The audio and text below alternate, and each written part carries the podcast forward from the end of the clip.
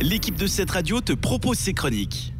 Bonjour et bienvenue à chacune et chacun dans ma toute première édition 2020 de Ça se passe comme ici.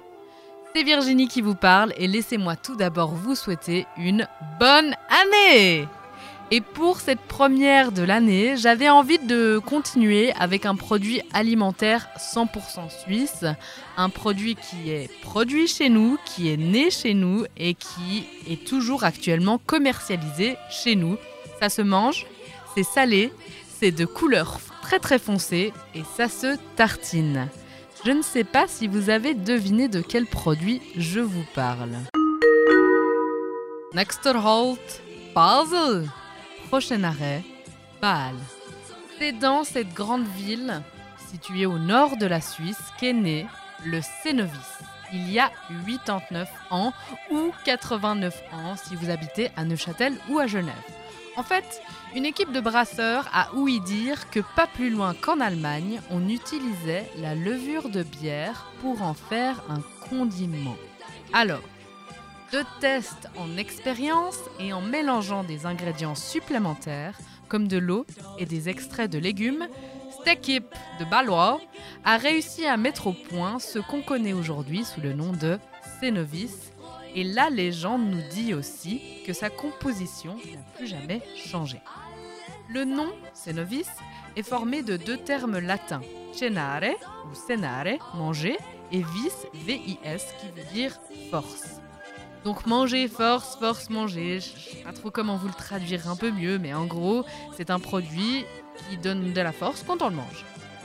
Il a été largement consommé dès sa commercialisation dans les années 30, car ces années-là, je ne sais pas si vous vous rappelez historiquement, mais ça se situe juste après le crash de 29, 1929, où la bourse s'est effondrée et les gens, dans le monde entier, n'avaient, comme qui dirait, plus beaucoup de sous.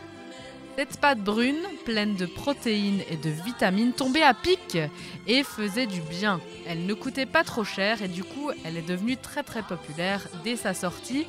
Et puis, finalement, elle ajoutait du bon goût à des aliments pauvres qui ne faisaient pas trop trop envie. Voilà. En 1978, le Cénovis est devenu si populaire qu'il est ajouté aux rations des soldats suisses pour combler leurs carences en vitamines et en protéines. Ensuite, quand les temps deviennent vraiment meilleurs et que les porte-monnaies se sont carrément remplis à nouveau, les ventes de Cenovis ont chuté jusqu'à la presque faillite. Prochain arrêt, Genève, gare Terminus. Alors, un sauveur venu de Genève rachète le groupe, modernise l'image et la propagande et bingo, le Cenovis refleurit et réapparaît sur toutes les tables suisses. Actuellement, il est plus consommé chez les romans que chez les alémaniques. C'est quelque chose que j'ai appris apparemment. C'est plus populaire chez nous que chez eux. Il est le plus souvent tartiné sur de la tresse ou sur du pain avec ou sans beurre selon vos préférences. Il y a plusieurs versions, la version en poudre ou la version liquide, et celles-ci sont plus utilisées pour des salades ou pour des bouillons, voire même pour relever des plats. Donc on utilise ça un peu comme de la remate, quoi, finalement. Il existe une version également sans sel pour toutes les personnes qui ont des problèmes un peu avec euh, nourriture trop salée. Donc voilà, il y en a pour tous les goûts.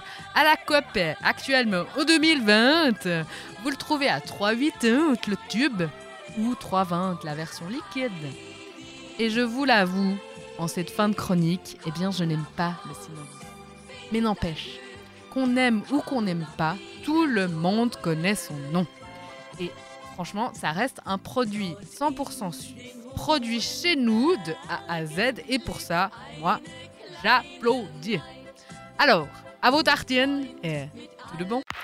C'était une des chroniques de cette radio. Retrouve-la ainsi que bien d'autres en podcast sur notre site, cette radio.ch.